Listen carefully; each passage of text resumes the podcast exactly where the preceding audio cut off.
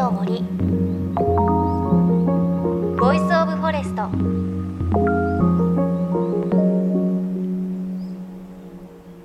おはようございます。高橋真理恵です。いやゴールデンウィーク真っ只中ですね。ねえどこにも行けない ゴールデンウィーク、まあ、どこにも行けないっていうことはないですけれどなかなか移動ができないゴールデンウィーク。2年目ですよね。去年もそうだったなと思って。ねえもしコロナがなかったら毎年ねえバーベキューしてたなとか友達と旅行行ってたなとか思うとねうーっていう感じがしますがただそんな中でちょっと流行ってるチェアリングって皆さん知ってます？チェアリング。多分アウトドア好きな方なんかはねもう知ってる方たくさんいらっしゃると思うんですけれどあのなんか折りたたみ用の外の椅子あるじゃないですか。あれを持って公園とかまあベランダでもいいんですけど外に持ってって座って、まあ、コーヒーを飲んだり本を読んだりっていうまあ、特に何もないんですけどそれを楽しむゆっくりした時間を楽しむっていうのが今流行っているようで私もやってきたんですがなんかちょっとお墓参りに行く機会があったので車に折りたたみの椅子を積んでお墓参りした後に近くにちょっと森のような場所があったのでそこに置いてあとは持ってきたコーヒーとサンドイッチを食べたんですがいや楽しかったです。あのすごくね何もないんですけどやっぱりお外でコーヒー飲んだりサンドイッチ食べるだけでもすごく気分が晴れるというか楽しいというかしかも持ち物少ないんです。椅子とコーヒーだけだったりするので。あこれありだなと思いましたし多分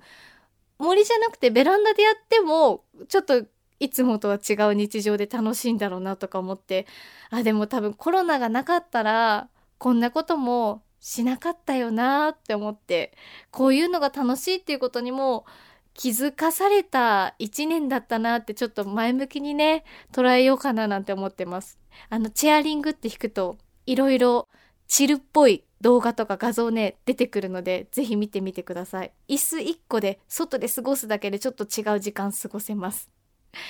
さあ JFN38 曲を結んでお送りします。命の森 Voice of Forest。さあ遥か昔に存在した生き物たちのうんちの化石。これらの調査研究を続ける古生物学者泉健太郎さんのお話。今日でラストとなります。実はうんち化石から見えてくるものは大昔の地球のことだけではないんですじゃあ何が見えるのかというとそれは未来ですということで最後はうんち化石が予測する未来というお話です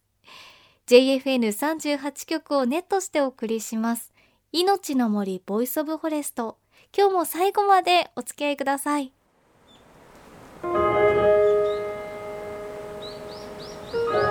命の森。 Voice of Forest。命の森 Voice of Forest。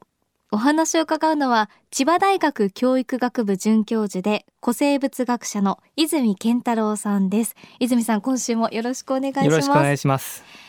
大昔の生き物たちの足跡や巣穴そしてうんちの化石のことを成婚化石と言いますが泉さんはこの成婚化石の中でも特にうんちの化石を研究している方です。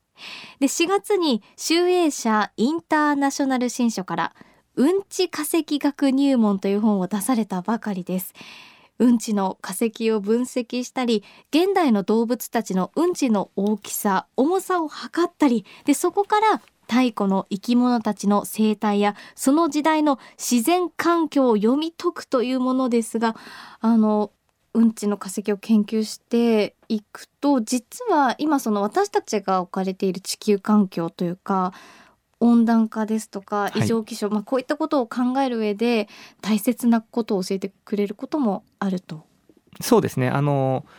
例えばあの今温暖化が進行していてそれに伴って異常気象が増えているというのはよく聞きますけども実は地球の長い歴史見てみるとあの何回もですねこう大規模な温暖化って起こっているんですね。でその時の地層そしてその地層に入っているうんちの化石を研究すると、はい。まあ、昔起きた大規模な温暖化の時に、まあ、ひいてはそのうんちの化石の主の動物が環境変動にどう影響を受けたかとそういったことも分かってきます。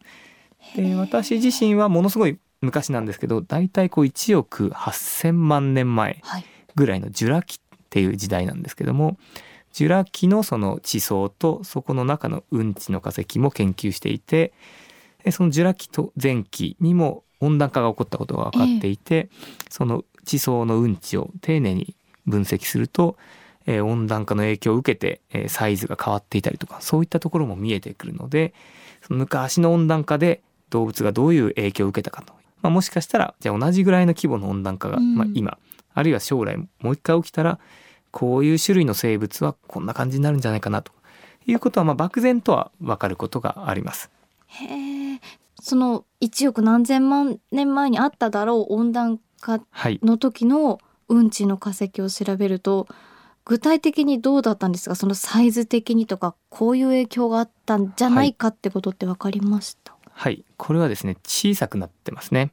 でそれは多分あったかくなったことそのものの影響ではなくて海の地層の中の細い誤解みたいなそういううんちの化石を見ているんですけども、そうすると海が温暖化すると、えー海の中に溶けている酸素の濃度が減ってしまうということが分かっていて実はこれ今の温暖化でも場所によっては貧酸素化と言いますけども海の酸素が減っている現象もすでに起きていますえ。えなのでおそらくその酸素の濃度が減ってしまったことで代謝というんですかねこう呼吸したりとそういう活動が制限されてしまうので大きい動物で激しい、えー運動するような動物っていうのはこう酸素濃度が薄いところだとなかなか生きていけないとうんいうことで大きいサイズのやつは、まあ、そのあのいなくなってしまって小型になってしまったそういうところは見えてきますしおそらく将来今のまま温暖化が続いて、えー酸素濃度が下がっていわゆるこう貧酸素化が進行してくると大型の動物ほど影響を受けてしまうということは考えられます。あの本当に今の時代の戒めじゃないですけれどはい、こうなりましたよ過去にっていうことを証明してくれて怖がれるって言い方変ですけど、はい、そうですね。過去を正しくまず知るということはあの将来予測の第一歩だと思います。うん。もちろんその過去と現在そして今起こっていることは100%同じことっていうのはないですし同じ温暖化でもその地球自体の例えば海と陸のこう配置だったりとかいろんなこの地球の他の環境によっても同じぐらい温暖化したらこうなるっていうのは一様ではないんですよね。なので過去は過去なんですけどもそのもう少しこう大きい枠で見ると大体こういう方向に進んでいくだろうということは分かります。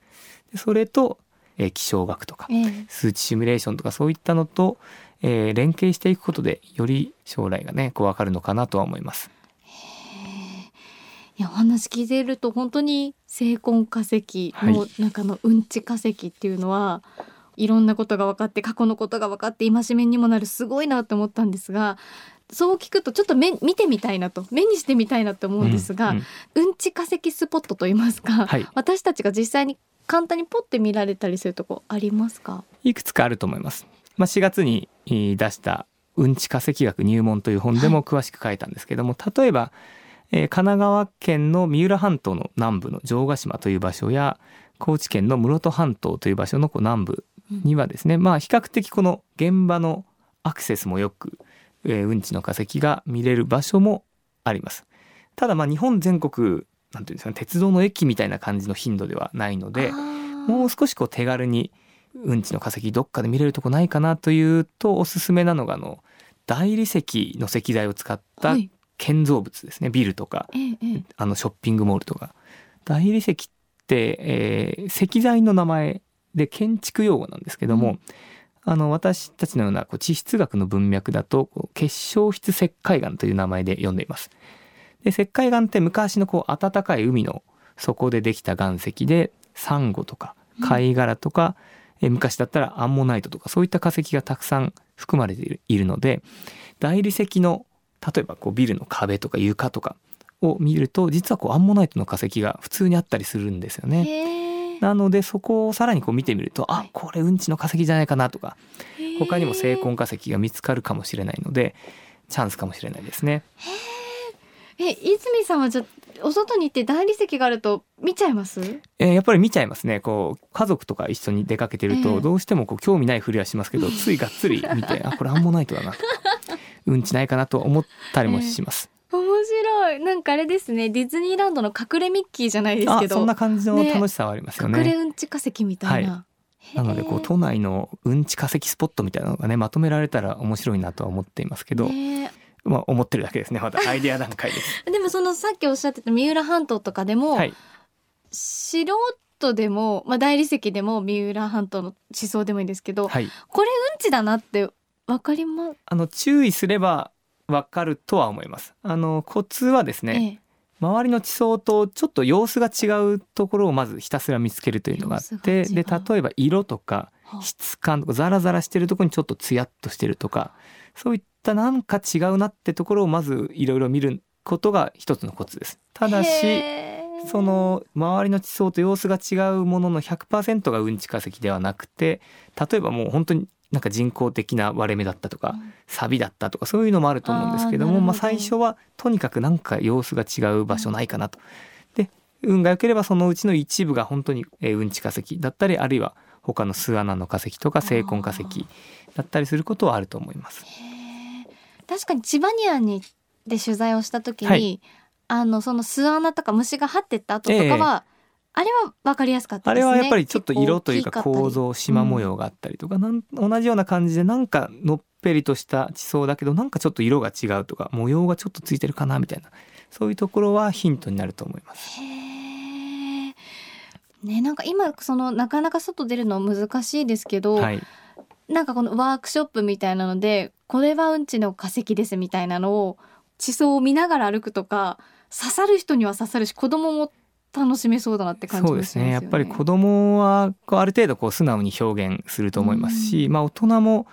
なんていうか旅のガイドブックとかにもちろん掲載されてるわけではないのでよね。もうちょっとだけこううんうんちがブームがもう少し進んでですね、こううんもうちょっと市民権を得たらですね、うんそういうこう観光ガイドブックにこううんち化石いや見学場所みたいなのがねあると面白いなと思ってますけど確かに。いやうんちの化石すごく魅力的なことよくわかりました。ありがとうございます。ありがとうございました。ということでお話は古生物学者の泉健太郎さんに伺ってきました。本当にありがとうございました。ありがとうございました。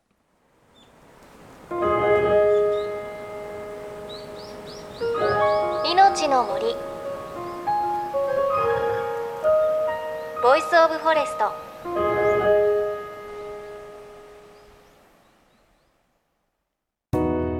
JFN38 局では東日本大震災で被災した沿岸部や全国の震災による津波被害が予測される地域に津波から命を守る森の防潮堤を作る鎮守の森のプロジェクトを支援する募金を受け付けています。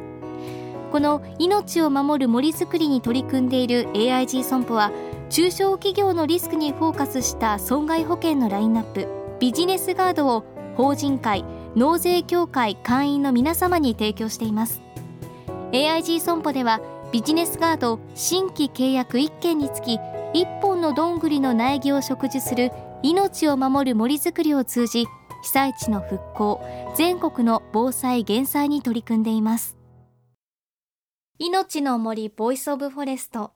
千葉大学准教授で古生物学者の泉健太郎さんのお話をお届けしました。いやうんち化石ここまでお話聞いてきましたけどすごいですね。なんかやっぱり化石だからロマンもあるしもちろん過去のこともわかるんですが今日聞くと未来のこともある程度ちょっと予想ができると、まあ、温暖化が進むと大型動物から影響を受けやすいとか、まあ、大枠でこういう方向に進んでいくんじゃないかっていうことがわかるっていうのもすごいなうんち化石って思いましたしそうなるとやっぱちょっと見てみたいですよね。お話にありましたが三浦半島だったり、ね、三浦半島でちょっとうんち化石探してその後美味しい海鮮丼食べるツアーとか ちょっとシュールでね行ってみたい気もしますしあとはこの番組でも以前お伝えしましたがチバニアンすごくいいです。その時あの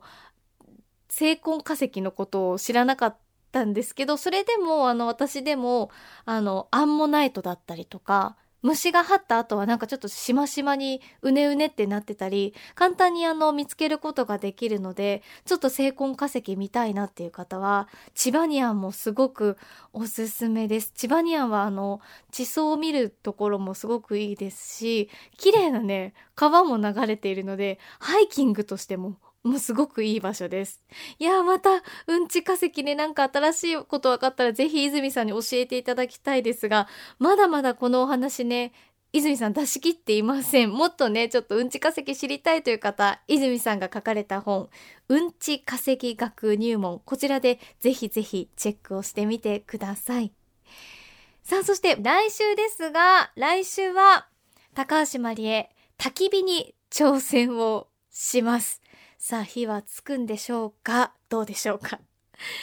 また番組ではあなたの身近な森についてメッセージお待ちしています。メッセージ番組ウェブサイトからお寄せください。命の森 Voice of Forest。お相手は高橋まりえでした。この番組は AIG 損保の協力でお送りしました。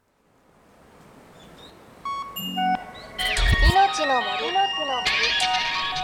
ボイスオブフォレスト。